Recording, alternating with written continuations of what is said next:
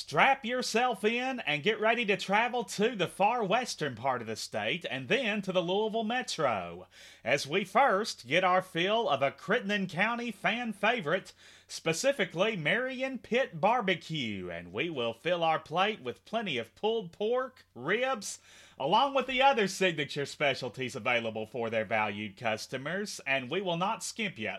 You can bet your bottom dollar on that. And afterwards, we will wash it down with a taste of whiskey from Kentucky Peerless. Corky Taylor will tell us about one of Kentucky's most historic distilleries, which went dormant for a long time, but it has been revived in downtown Louisville, and they are clicking on all cylinders, to say the least. So I'm gassed up and ready. If you're not, tough luck, because Blabbing in the Bluegrass, Episode 3 of Season 2, starts right now. Kentucky features so much more than basketball and horses. We're home to scenic spectacles and one-of-a-kind golf courses. If boating, fishing, dining, or music is your pleasure, we'll guide you to the sights and sounds that you will truly treasure. 'Cause we're blabbing in the bluegrass. There's nothing here to hide, 'cause we're saying it with pride. Just a blabbing in the bluegrass. With knowledge of the state, you're sure to appreciate. Yes, we're blabbing in the bluegrass, where musicians furnish talent and great whiskey cools your palate. Just a blabbing in the bluegrass. With a fit for every taste, precious time is not to waste. From Booneville to Boonesboro to Boone County, nobody but nobody covers the Commonwealth better than we do here on Blabbing in the Bluegrass, as we explore and celebrate all things Kentucky. I'm Sam Moore, so thrilled to have you as always. I would hate to be sitting here talking to myself and these four walls.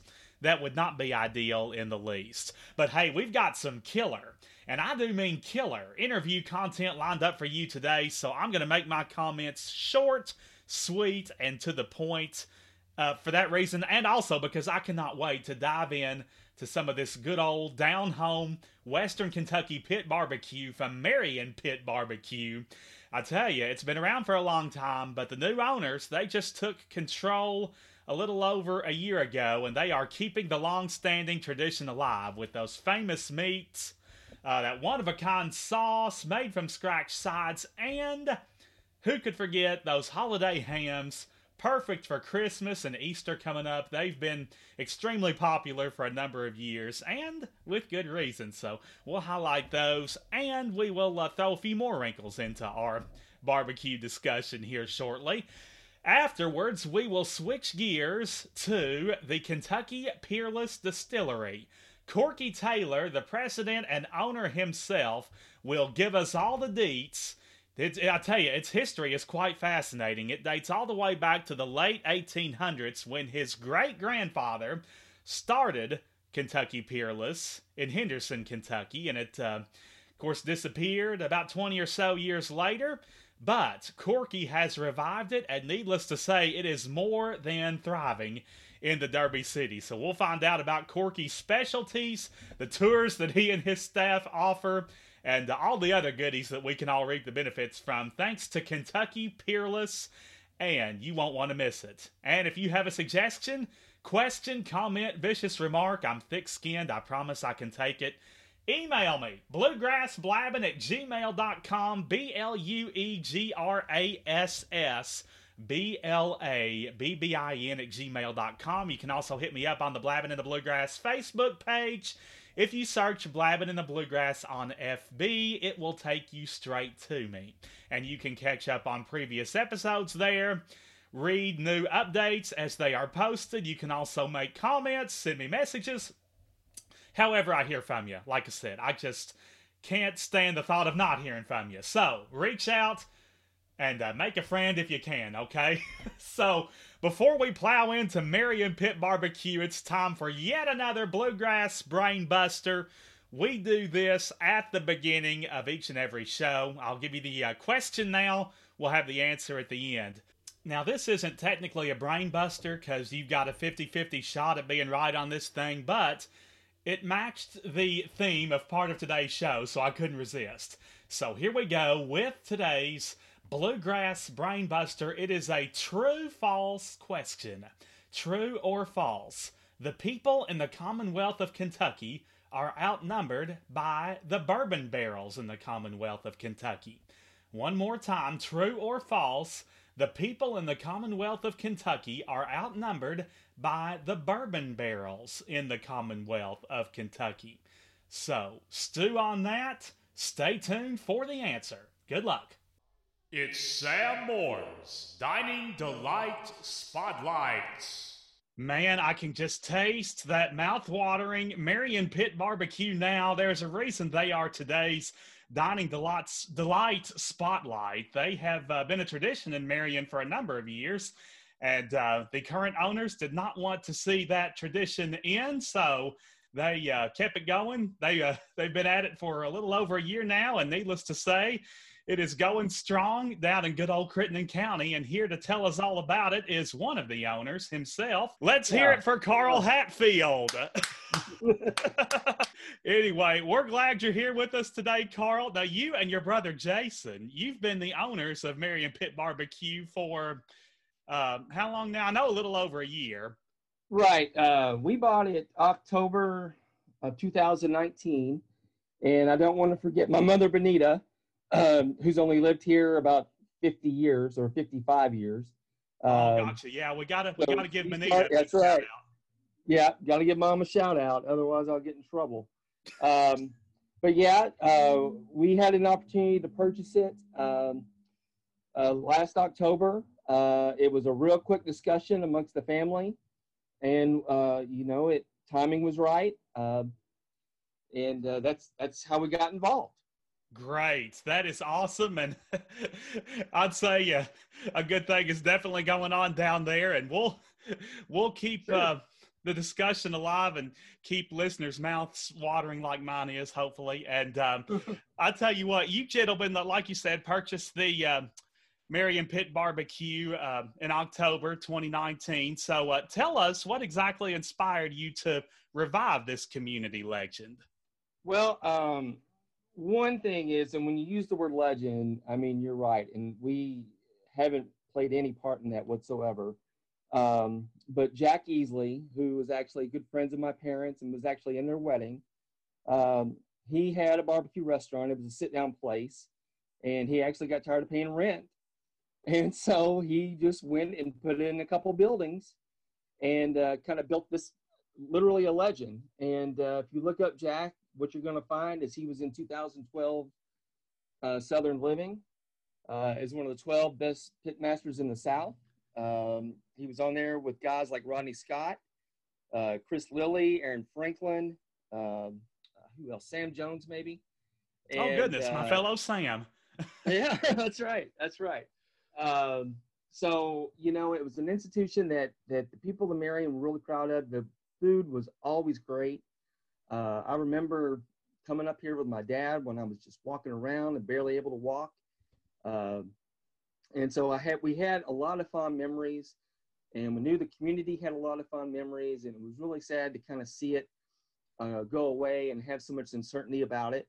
I had worked in the restaurant industry for a little while, and my brother too. Right. And the timing was right. And so turned out real well. I'd say so. Now, I actually read about Jack Easley when I was looking up some stuff on Marion Pit Barbecue. Now, is Jack still with us? Unfortunately not. He passed away a few years ago.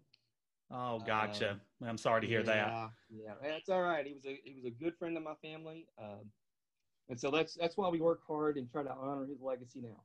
Well, I'm sure he'd be proud of you.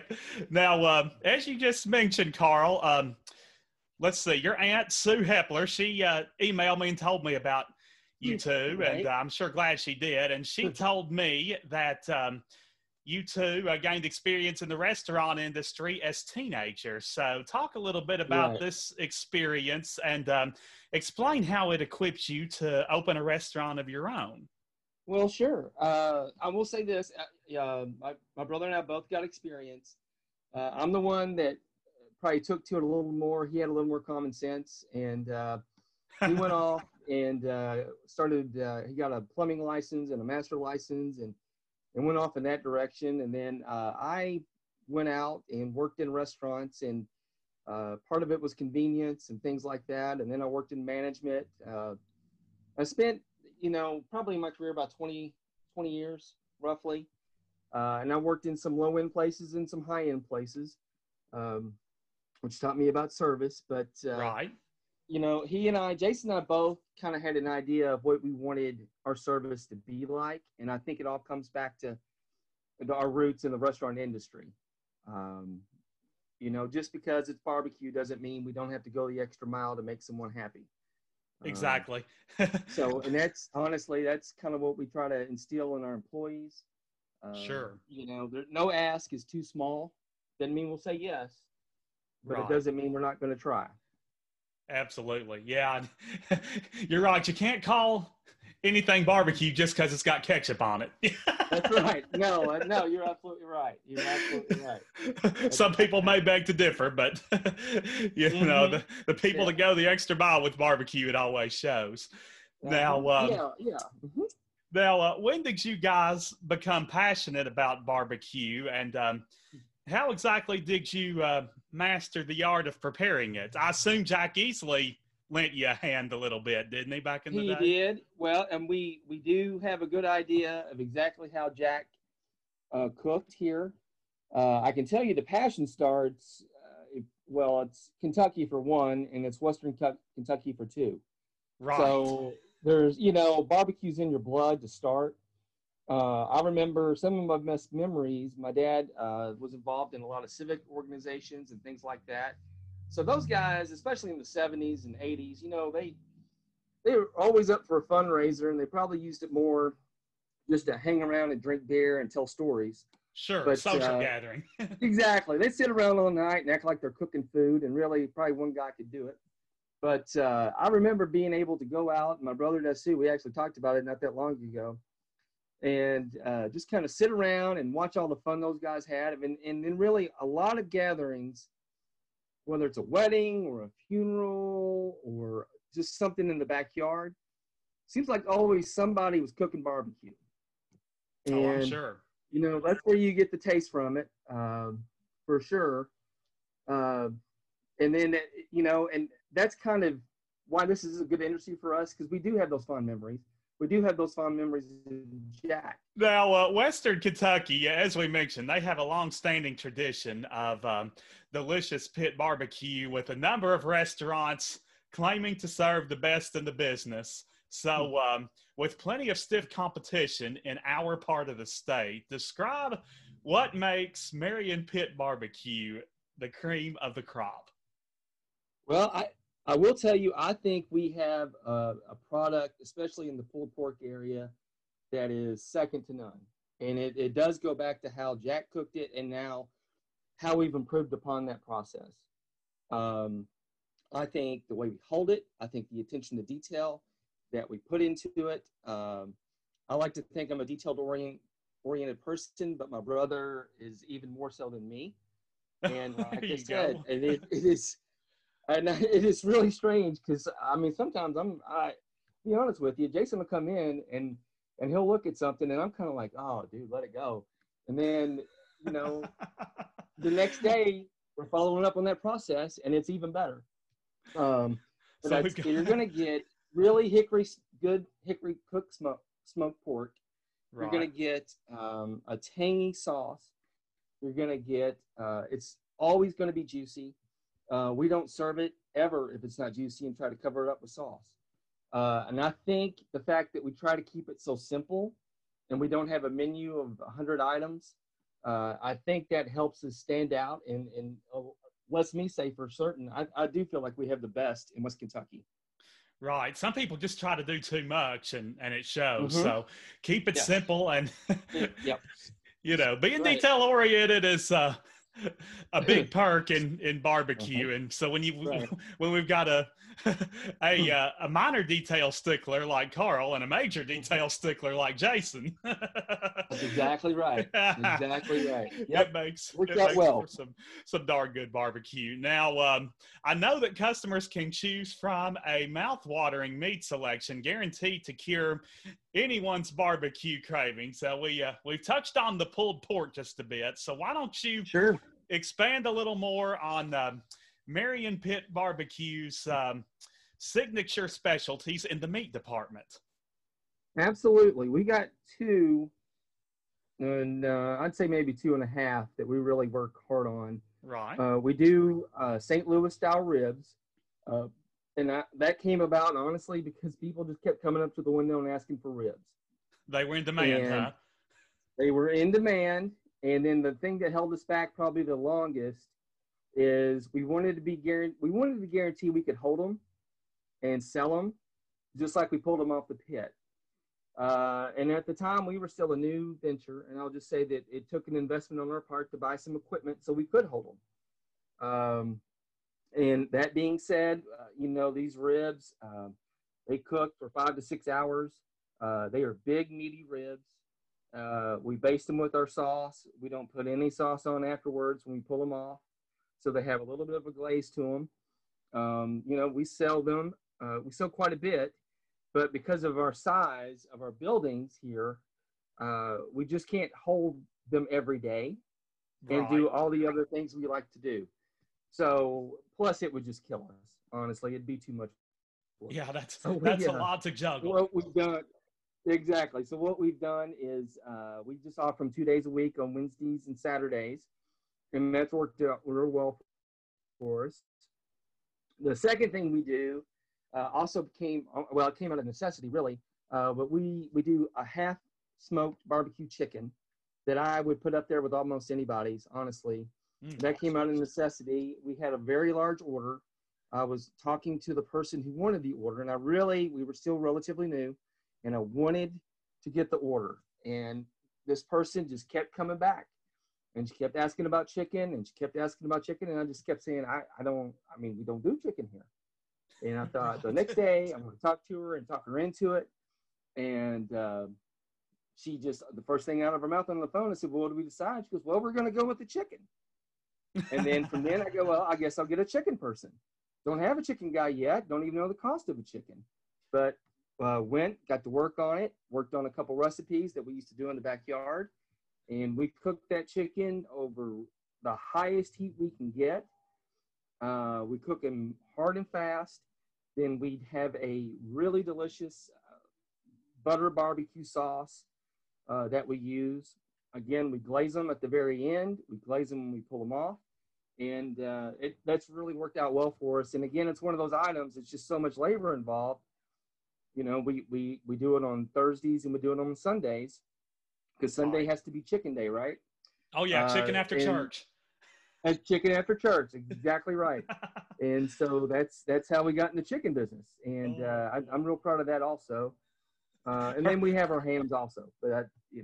Yeah, so chickens on Thursdays and Sundays and ribs on Wednesdays and Saturdays, correct?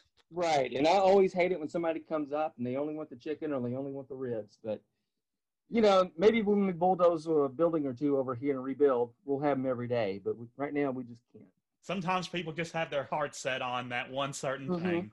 But anyway, but now the pulled pork is available on a daily basis, right? Daily basis, yes, sir. Awesome. So every day, anytime you want pulled pork, just come on in; they'll take care of you. Now, a scrumptious sauce is a key component of a premium barbecue plate. Some may beg to differ, but they definitely do not think along my wavelength. I think everybody in Western Kentucky, especially, generally prefers a good sauce. So give us the scoop on your savory sauce and explain why it is second to none.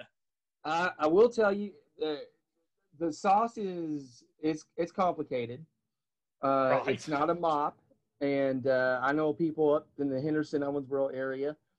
They travel down here. We get quite a few that come down, and the first thing they say is, "Tell me about your mop," or or whatever. And I just kind of like, no, it's a sauce. It's going to stick. It's going to stick on whatever we put it on. It's not a mop. But it exactly, not a mop. But that said,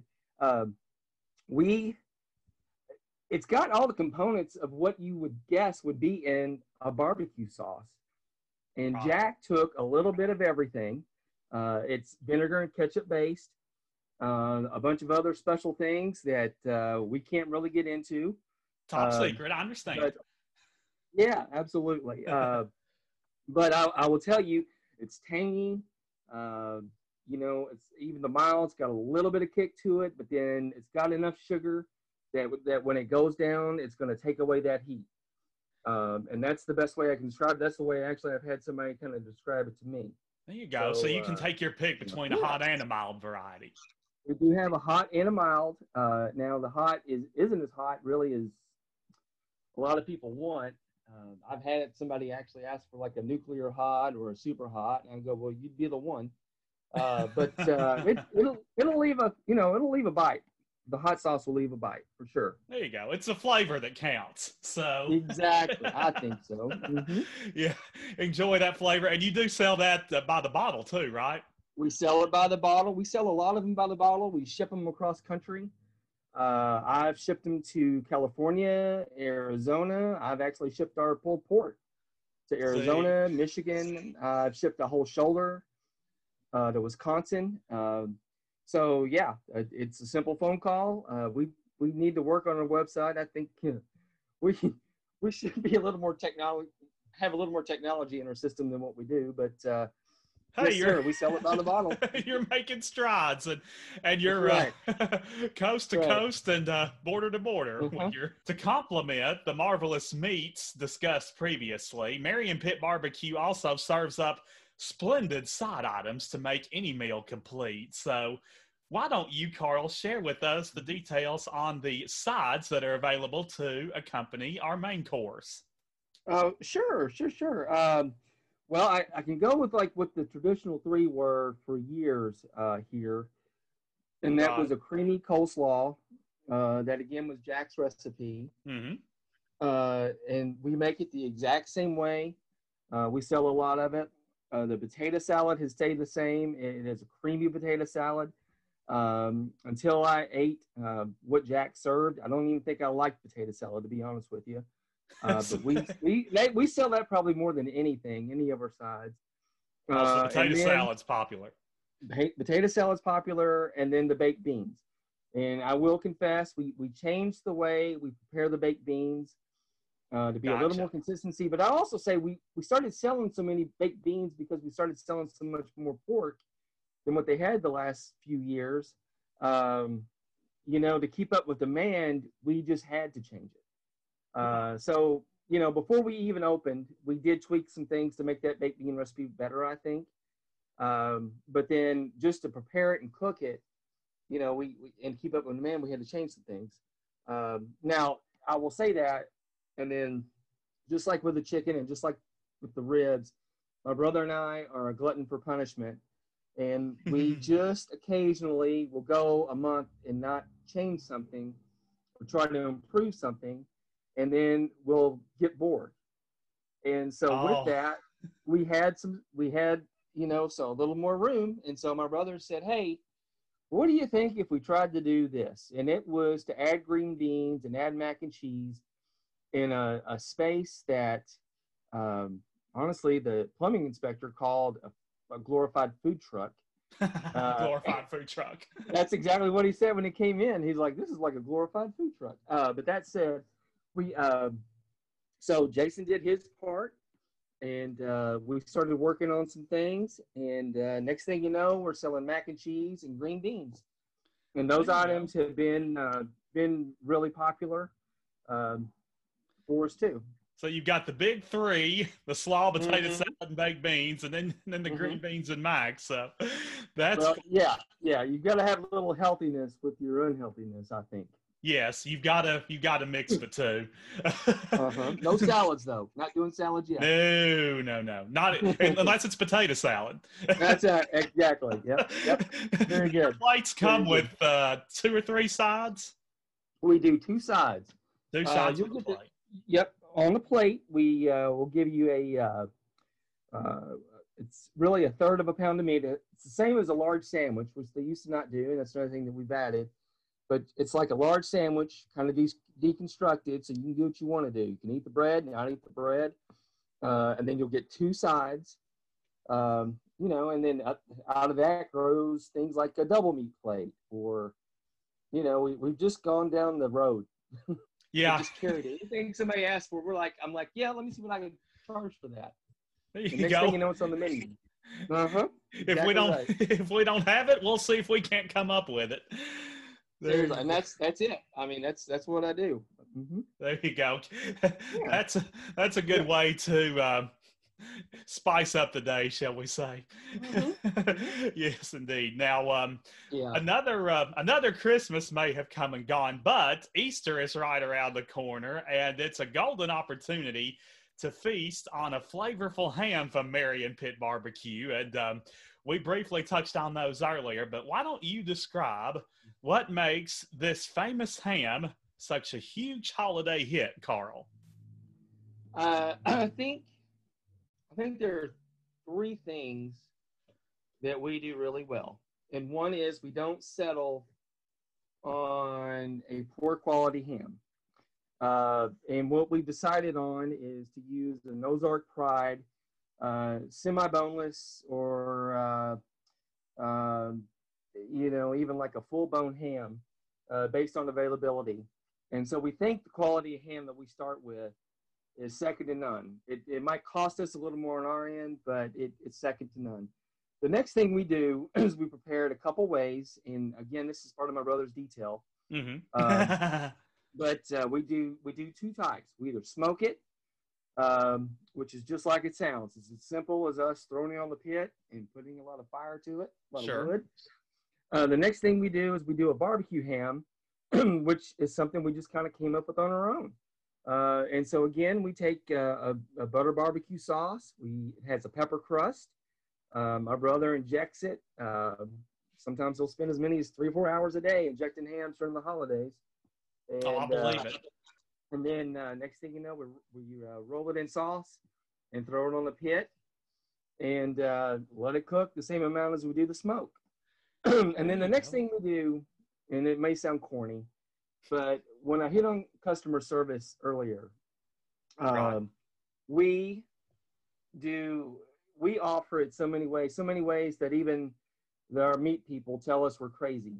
But we are willing, even though we might be sending out, you know, 50 hams in a day, if you want it sliced and heated, we're going to cook it that morning, pull it off the pit, slice it for you, and it's going to be that fresh. Now that's service. If you want it cold, say you're going to serve it the next day, it's no big deal. We'll pull it off the pit, wrap it, put it in the fridge, we'll bring it out to you. If you want it heated whole, we'll do all that. And that's the kind of stuff we like to do. And like I said, we do it almost to our detriment, but we also get a thrill whenever people are excited and they come back and give us the feedback about how good their ham was, how happy they were, how they could tell how fresh it just got pulled off the pit. A lot of labor, but it's the labor of love. And when you mm-hmm. get those compliments, yeah. That always That's makes right. it worth it. Exactly I know. Right. Mm-hmm. So good too. When are you going to start taking those ham orders for Easter? Have you determined that? We're probably going to start, let's see, probably about 4 weeks before Easter. Make your plans now to get your Easter ham from none other than exactly right. Uh-huh. Barbecue. Well, let's see. We've sure enjoyed talking to you today, Carl. I thank you. Well, I've enjoyed talking to you. Thank you. Thank you. Made us all hungry. Now, before we let you go, in 30 seconds or less, why don't you give us your best sales pitch for Marion Pit Barbecue as an absolute must for barbecue connoisseurs? I can say this. We here at Marion Pit Barbecue are working on a 50-year legacy that this small town and this region and even the South has recognized as some of the best barbecue in the country. And we do not stop until we know we've done everything we can to make it the best we can for you and your family. There you go. You need not say more, at least not for me. So go on down there and find out what they're all about. And why don't you give us the hours of Marion Pit Barbecue? Sure. We are Monday through Saturday, 10:30 to 8 o'clock or until we sell out. Gotcha. We do chickens and ribs a couple days a week. Ribs are Saturday through and Wednesday, and chickens are Thursday and Sunday. We on Sundays are open from 10:30 to 6, or also till sold out. And don't forget, you can always call ahead and reserve any specialty items or any large orders. You know, we're not afraid to go the extra mile to hold whatever food you need, or even bring it to you if we need to. Sweet. Let me say, I remember part of that phone number, 270-965-7060. 7060. Okay. 965-7060. 7060. Yes, sir. Awesome. And how about that address? All right. We are 728 South Main Street in Marion, Kentucky. If you were on the Main Street, you might go through a stoplight or two, but you can't miss us coming into town from the edible side or from the Surges side. There you go. Regardless of where you're coming, Sue described it as the road going to Princeton. So exactly right. Exactly right. That's funny. However That's you funny. Think of it, they're right. Not hard to find. Right. So anyway, well, Carl, thanks a lot, and we'll be down there to sample some of your barbecue sooner than later. All right. Well, thank you, Sam, and thanks for having Marion Pit Barbecue on. The man, the myth, the legend himself, Carl Hatfield. We sure appreciate his time today. Now keep your eye open for that website, but in the meantime, remember this phone number. Put it on your speed dial, 270-965-7060, 270-965-7060. It'll be well worth your effort to keep that in mind for any kind of ordering purposes, whether you're after a plate or a pork shoulder, bottle of sauce, hot or mild sauce, I might add, and they'll ship anywhere and everywhere, so remember that. I'll have the phone number and address in my show notes for your reference, and also remember that they have their St. Louis-style ribs on Wednesdays and Saturdays, their craveable chickens on Thursdays and Sundays, and pulled pork each and every time the doors are open. So swing on by there, discover what makes Marion Pit Barbecue so special and why it has been a splendid staple in Crittenden County for half a century or thereabouts. Well, not under the current owners, of course, but a grand total of 50 years altogether. So there has to be a good reason for that, as we've just heard. So, we need something to wash that barbecue down with, don't we, guys and gals? And Corky Taylor has just what the doctor ordered.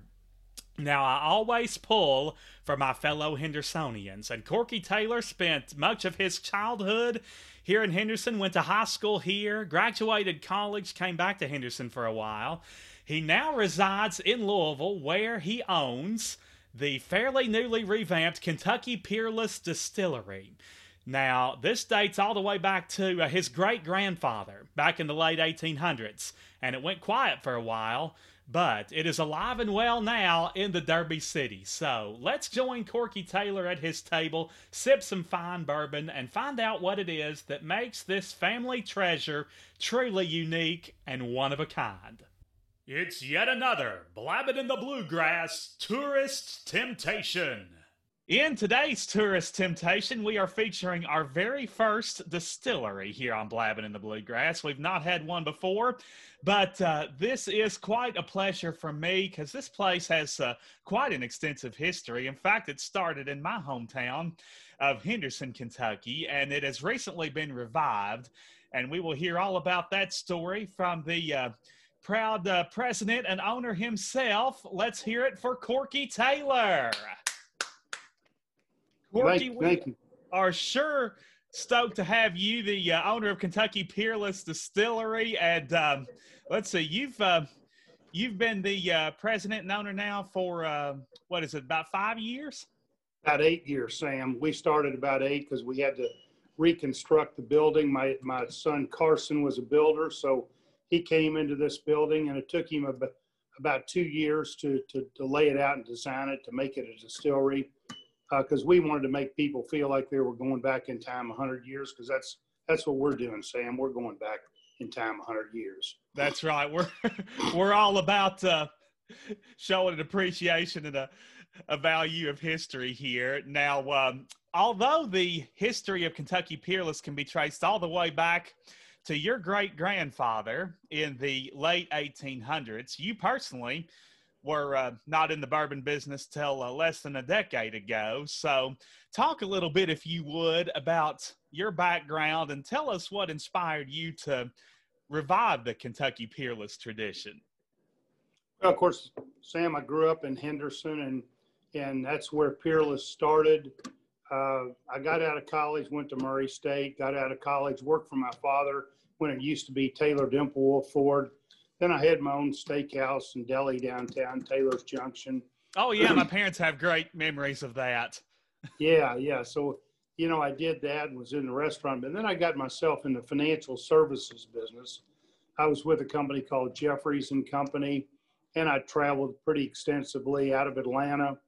Then I got this idea that I was going to start my own company and started a company called Bencor. Had that for about 20 years. I moved the whole company from Louisville, Kentucky, down to Sarasota, Florida. Had that, sold it to a group out of New York. So my background, I guess, if you would say for about 25, 30 years was in the financial services business. Then I sold the company, walked on the beach in Sarasota, Florida for about a year and a half. Most depressed I've ever been in my life. I thought, my God, I got to go back to work. So I knew we have a lot of history with my great-grandfather and Henderson, but we lived in Louisville. So I could see the distilling business or the bourbon business getting better all the time. And I thought, well, if I get in downtown Louisville, we'd get a lot of people going through on tours and we'd be able to build a good business. And thank goodness that's how it all came about. But it all started in 1889 with my great-grandfather, Henry Kraver. Right. Some of you that are older might remember the Kraver Theater, and he started First National Bank. So he was, he had the distillery, he had the brewery, and then he had done some other things. He had owned the Palmer House up in Chicago. So he was pretty instrumental in a lot of different businesses, but all of them out of Henderson, Kentucky. As you just said, the unique and fascinating Kentucky Peerless story dates all the way back to 1889 in my hometown of Henderson, Kentucky. And you briefly touched on this previously, but if you could expand a little more on the history of Kentucky Peerless and explain how you're preserving the company's honorable legacy. Well, you know, as we've just spoken, it started in 1889 with Henry Kraver. At one time, there were 200 distilleries. During his heyday, there were 200 distilleries in the state of Kentucky, and Kentucky Peerless was, when he built it, was probably about the third, fourth, fifth largest during that era. And then during Prohibition, he was large enough to get licenses to distribute alcohol. He distributed them pretty much all over the country to do that. And so what we're doing is, it was shut down for 98 years. We're bringing it back. I was able to get the name Peerless Distillery, but more importantly, I was able to get his old federal ID number. It stands for DSP, Distilled Spirits Plant Number. Oh. Of course, we're in Kentucky, and we're number 50. So to give you an example on that, if you went down to Jim Beam, they're number 230. Makers is 444. Oh. Even Buffalo Trace, as big as they are, they're 113. Wild Turkey's 139. So to have number 50 is a big deal. It took me 2 years to get that back. I'm honored to have that. The new license numbers out today are in the 22,000s. So to have number 50, when we get people walk through the door that are from all over the world and they see number 50, they know there's got to be a lot of history with this family and with Peerless Distillery. So, you know, to come back and honor my great, I'm doing this for my family, but I'm specifically doing it to honor my great grandfather, Henry Kraver. Sure. He did a lot of different things, not only distilling, He did the Henderson Brewery. He did a lot of different things that the First National Bank started with my great-grandfather. He owned part of the Soper Hotel that's still standing, obviously, right, and the theaters, and he had tobacco warehouses. He did a lot of different things in Henderson, and as you read the history in Henderson, a lot of times his name comes up. Absolutely. Yes, that's quite an honorable history. And that number 50 is definitely quite an honor too. It's, you know, as opposed to a 3 or 4 digit number or even a 5 digit number. That's exactly. So it's, we're honored to have that number, and first time in history, the government's ever gone back to give a family their number back. So it was dormant for 98 years, and we got it back. So, since filling your first bourbon barrel on March 4th, 2015, Corky, describe the most memorable perks of your Kentucky Peerless journey thus far, or your most notable perks, I should say. Well, we've had a lot of luck, but I think people tell me we've earned the luck. Our rye whiskey that we came out with, it was only 2 years old. It was 2 and 3 years old. Our rye whiskey 3 years ago won the #1 rye whiskey in the world 2 years in a row, which was a big deal. We'll talk more about that too. That's awesome. Yeah, now that's not a big category, but rye whiskey has gotten to be a better, more prominent product, not only in the United States, but the world. But we just won, in 2020, we just won the #1 bourbon in the state of Kentucky, and it was a 4.5, almost a 5-year-old bourbon, but it went up against every bourbon you can think of in the state of Kentucky. There's 200 bourbons, so we won #1, which was really an honor to do that because we went up against 8, 10, 12-year-old bourbons, and you know, that was a big deal for us. But I think the most thing that I'm proud of is last year we won the #1 craft distillery in the world. How about that? There's 3,200 craft distilleries in the world. We won it in the United States. Jame and I, my wife and I, went to New York City. We won the #1 craft distillery in the United States, 1,200. Then we qualified for the world. There's 3,200. There's actually more than that, but they got it to 3,200. It got down to 5 distilleries, Scotland, Ireland, Finland, Australia, and us, and we won. It's the first time a United States distillery has ever won the #1 distillery in the world.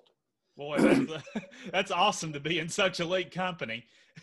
You know, for a short period of time, you know, we work hard. We, you know, we don't get cocky. We try to do better every day, and we're, you know, we love what we're doing. So that's what we want to do. I'd say you've definitely earned your luck. I had a professor at Western that used to say luck was when preparedness meets opportunity. So that's, well, we're prepared. We have really good people. We've got a great facility. We have good equipment, and we make it different than most distilleries make it. And I think that's what makes us unique. Exactly. And you're creating your opportunities too. So that's something to be proud of. Now, needless to say, there are countless distilleries across the Commonwealth producing one-of-a-kind whiskey for valued customers. We've briefly touched on that too. So if you would, describe what makes Kentucky Peerless the grand champion of the bourbon business. Well, we do, as I mentioned, we make it a little bit different, Sam. We're what's called sweet mash. You always hear about sour mash, which means they hold the mash from the day before, they blend it to hopefully, you know, make it a product that's going to be consistent. Our theory is, I guess because we're a military family, is we clean everything every day and we start all over. New corn, new barley, new rye, you know, everything is fresh every day. We have all stainless steel equipment, so we clean it with stainless steel tubing. So everything we do is clean. We start and then we run it through the still. Most every distillery in the state of Kentucky pulls it off the still at 160 proof. That's to get, there's a number of different reasons you do that. Right. And we pull it off at 130. So we don't burn up all of the grains, and we keep the flavor profiles in there. Then we put it in the barrel at 107 proof. Most all the distilleries put it in the barrel at 125 proof. They age it 4, 8, 10, 12 years.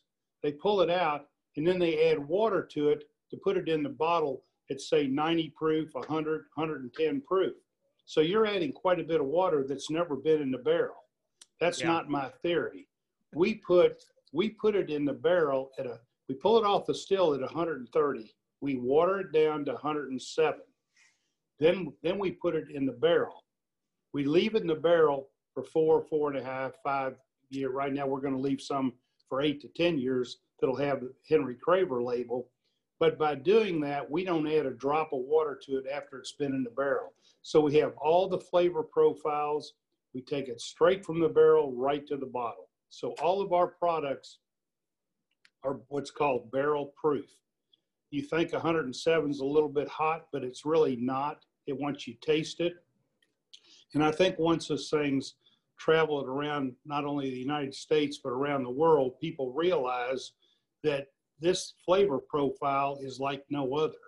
And the reason why everybody's not doing it is too expensive, Sam. It costs way too much money to pull it off the still at 130, put it in the barrel at 107. You're going through a lot more barrels. You know, everything is just so expensive, but that's okay. I want to put out the best product I can put out.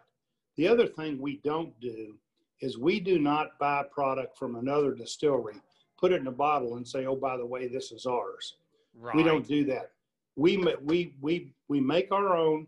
When it's ready, it's ready. So every barrel that goes out of here or every bottle of whiskey goes out of here, we know exactly what's going in that bottle. We'll pull 6 barrels off the shelf.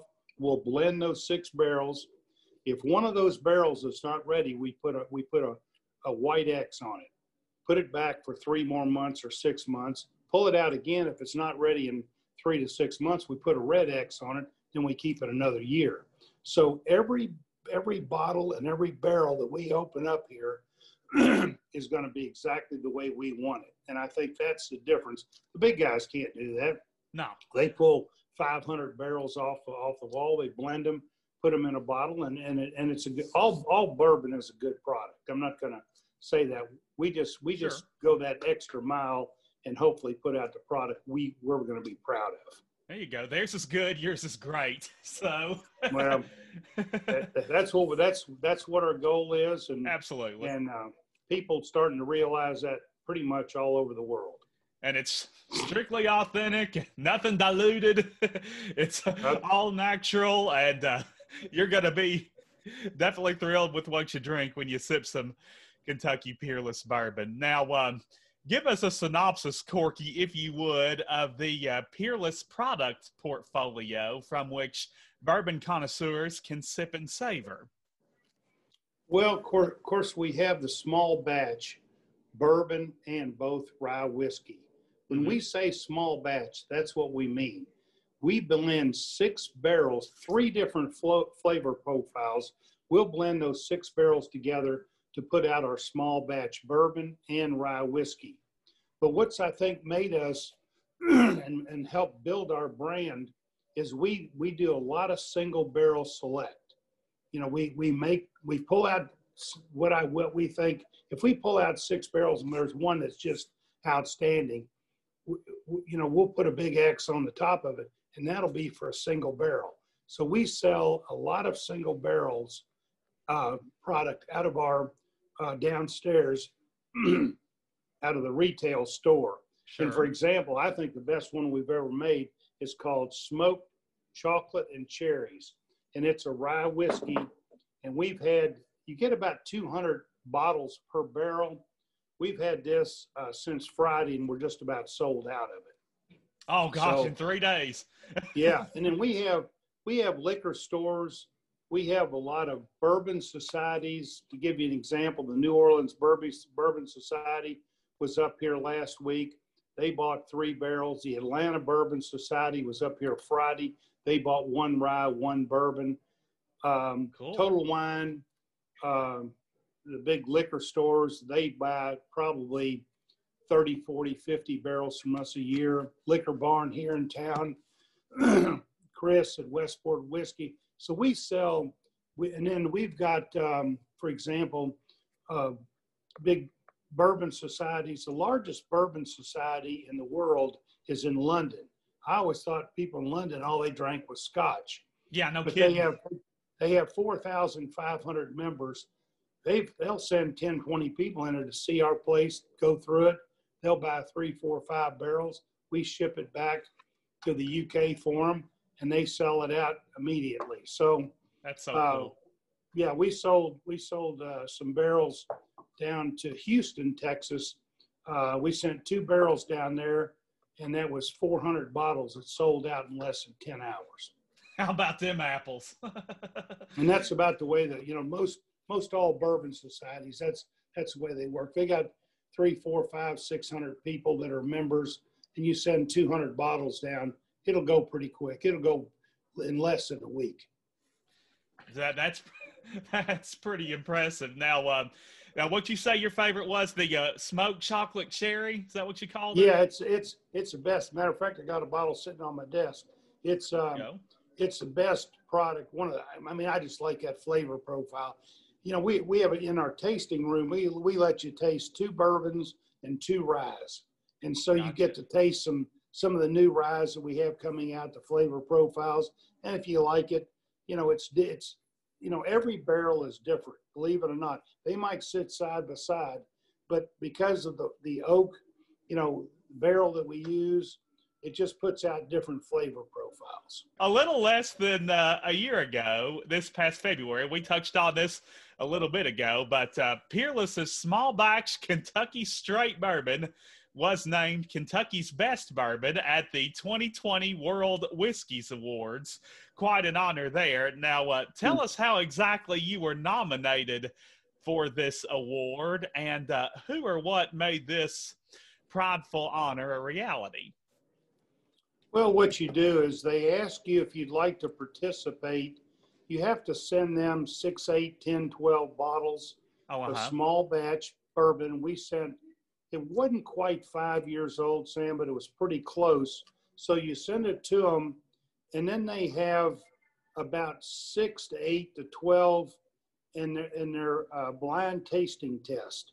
So they'll get about 8 or 10 people at a round table. They'll taste all these bourbons, and they'll come out with the one they think has the best flavor profile, or what they think is the best bourbon. And so that's what we did. I think we sent, I don't know how many, we might have sent more than that, but I know we sent 12 bottles to them. So they get to taste it. It's a blind taste. They don't know that it's Peerless. They don't know, you know, it might be somebody else. But it's a blind taste test. They all vote who has the best bourbon. And that's how we've won basically every one, through a blind taste. We won a blind taste test with our rye whiskey, #1 in the world, going against rye whiskeys that were 10, 12 years old. So it's, that's pretty, it gets impressive down to what the judges, and they understand the product very well, not our product, but they understand drinking whiskey and they know what they're looking for.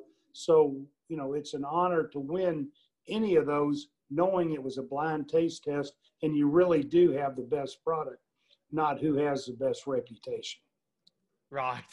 It's all about the product. And, you know, on all these award shows, people get up and they make their speeches and they thank everybody under the sun. Who or what do you attribute this and other awards that you've won to? Well, I attribute to my employees. You know, Caleb Kilburn is my master distiller, a young man that understands it very well. We have a great crew. They've been with us since we started. So we're very select in our grains, our water, you know, our yeast. We have our same yeast that we're going to use from now on. So it's everything we have is fresh, and we watch it like a hawk. We've been told, I don't know if we are today, but I know when we started, we're the most computerized distillery in the world. We know exactly every second. So we can go back 5 years. We haven't been in business 10 years to know that batch. So we serial number every batch. So if something isn't right with that batch, we can look back and say, okay, where did that grain, where did this come from? So we're pretty mechanical in what we do, although we watch it, we taste it every 30 minutes. We walk out there and take new make off the still to make sure that's the flavor profile we want going through the still. So to say why we've done what we're doing, it's because of our employees. We have great, we're like a big family here. That's it. Quality ingredients and quality employees. That's the name of the game. That's exactly right. With Kentucky Peerless. Now, by taking a tour of the award-winning Peerless Distillery, visitors can tremendously enhance their knowledge of the process by which bourbon eventually finds its way to the bottle. So we talked a little bit about the tasting a minute ago, but give us a little more of a summary of what we can expect to experience and learn as part of a guided tour.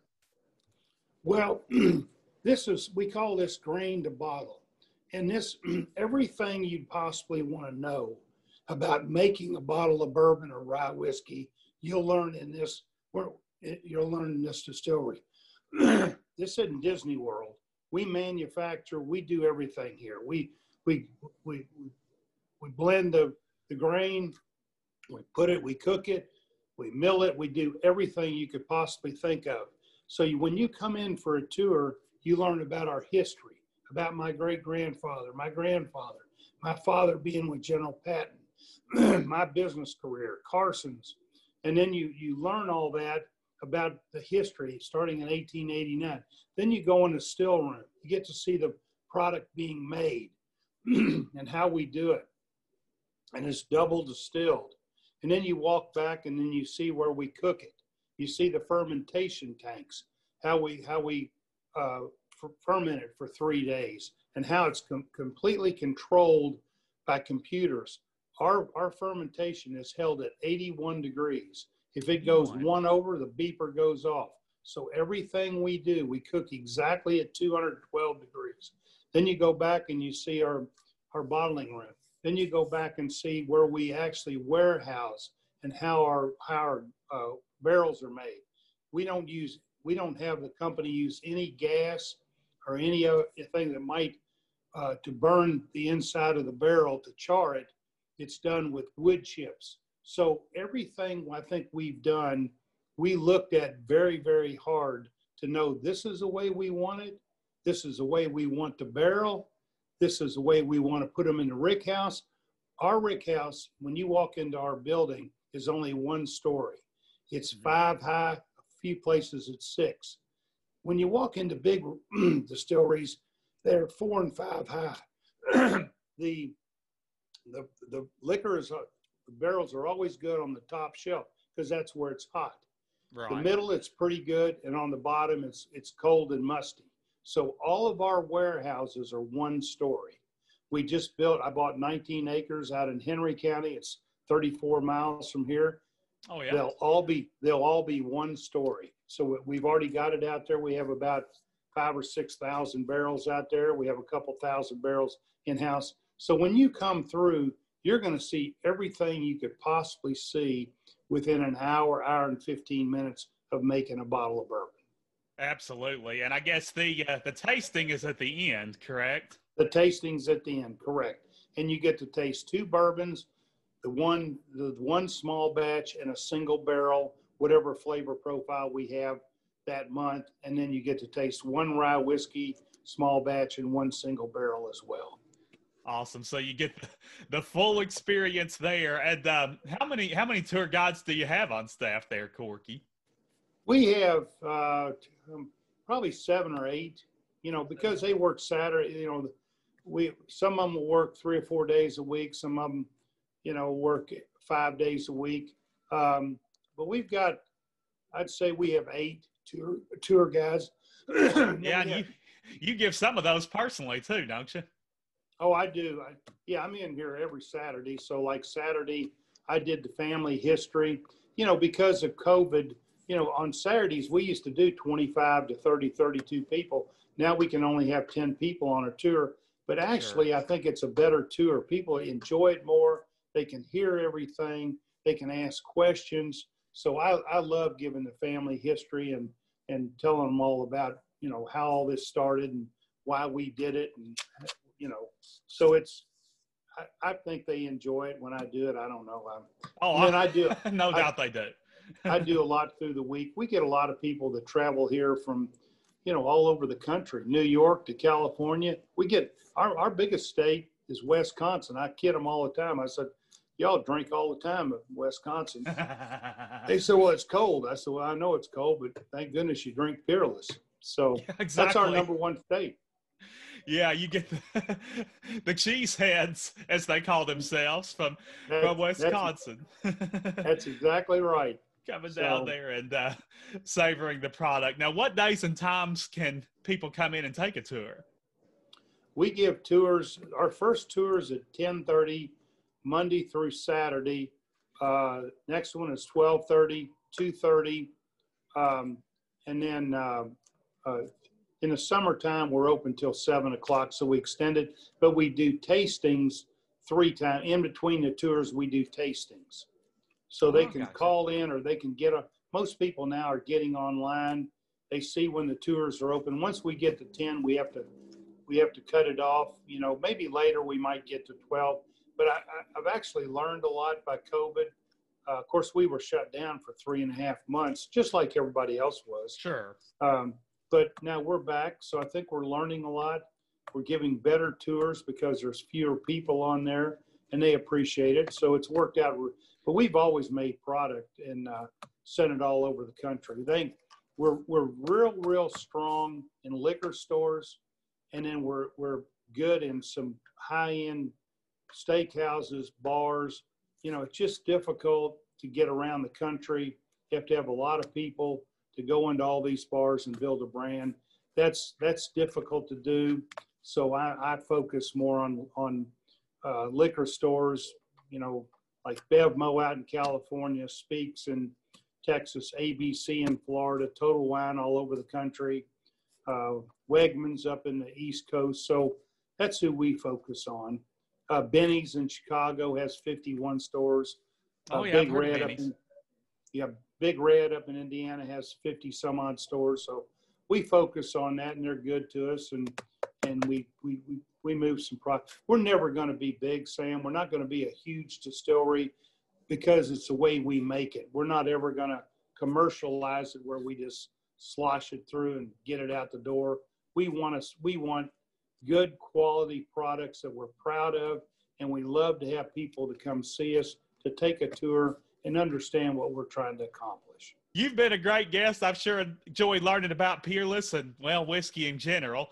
So before I let you go, Corky, in 30 seconds or less, give us your best sales pitch for Kentucky Peerless Distillery as a splendid travel destination and bourbon sensation. Well, Sam, it's a true experience. I mean, you get to come through the front door. You know you are someplace because you're looking right at the still. And we've got so much history with being, you know, with starting in 1889. Our family history, it's very inviting. Our family history is like no other. I mean, with my dad being with General Patton, and the history that we have, my great-grandfather owning the distillery, the brewery, the Palmer House in Chicago, because you can't believe how many people been to Chicago. And to go through a distillery that actually makes everything under one roof and warehouses it is pretty compelling, you know, situation where they get to touch it, they get to feel it, they get to see it, they get to smell it. So it's really everything you'd want to see in a distillery with so much history with DSPKY50, and the name itself it's a good story, and it's a true story. So that's what's important. Absolutely. Was it really here? Does it have the history? Do we make good product? And we've proven that we make good. It's one of the best products in the world. So to have that all under one roof, people need to just come in and see it and see what we're all about. And I'd appreciate the opportunity to show it to them. Absolutely. You got to see it and taste it to fully experience it. So KentuckyPeerless.com is the website. And that's correct.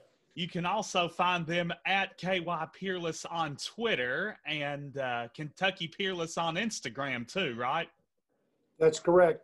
And you can also call to make a reservation. You can get on KentuckyPeerless.com, but you can call 502-566-4999. And that's a number that they can call to set up a tour or to ask any questions.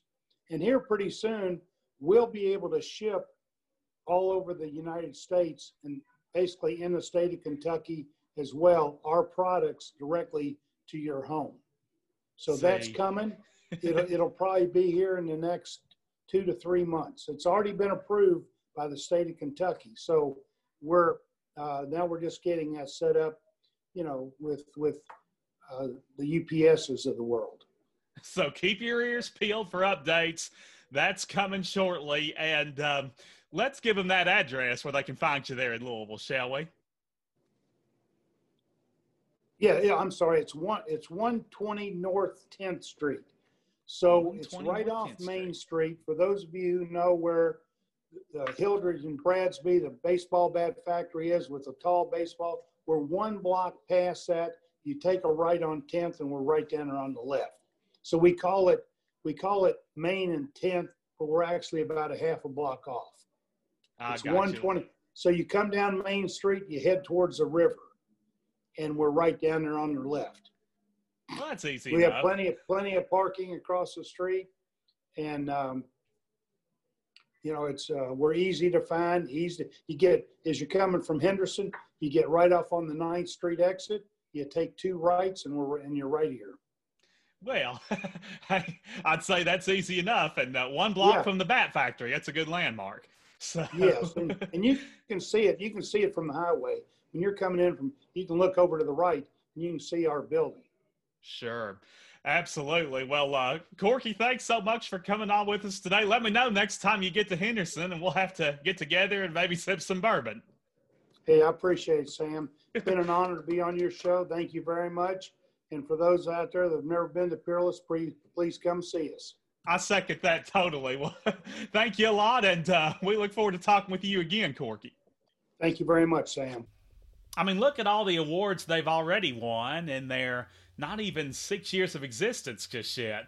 They've won Best Bourbon in Kentucky, Best Rye Whiskey in the World, Best Craft Distillery in the World. They've got some pretty impressive feathers in their cap. And they're just barely getting started.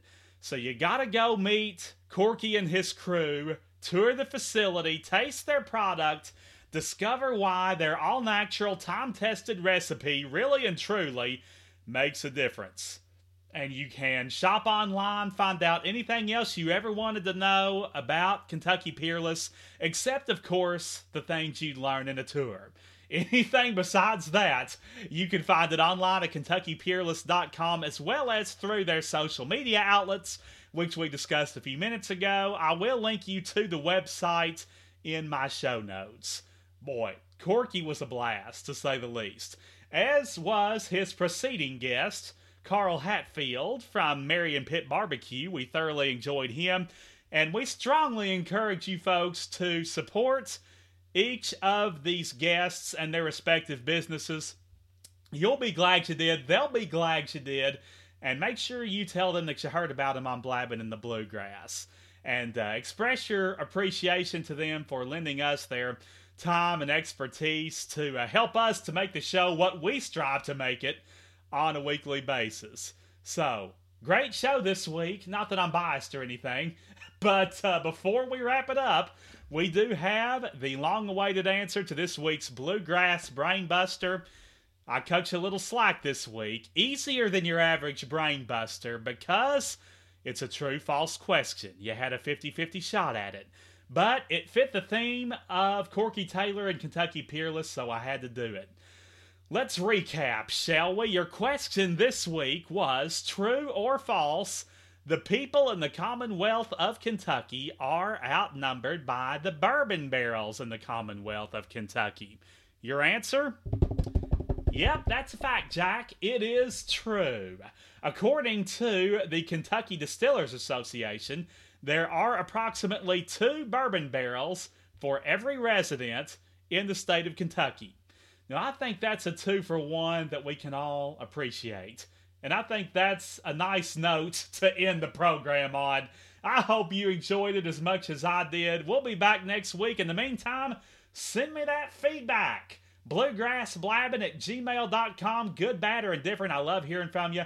BluegrassBlabbin@gmail.com. I'm also on Facebook. It's Blabbing in the Bluegrass there. You can catch up on previous episodes, follow updates as they are shared.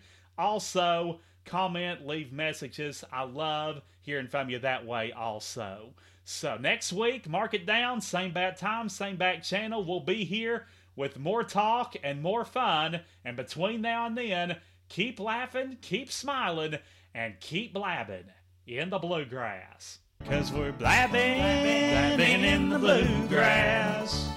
There's nothing here to hide, 'cause we're saying it with pride. Just a blabbing in the bluegrass. With knowledge of the state, you're sure to appreciate. Yes, we're blabbing in the bluegrass, where musicians furnish talent and great whiskey cools your palate. Just a blabbing in the bluegrass, with a fit for every taste. Precious time is not to waste.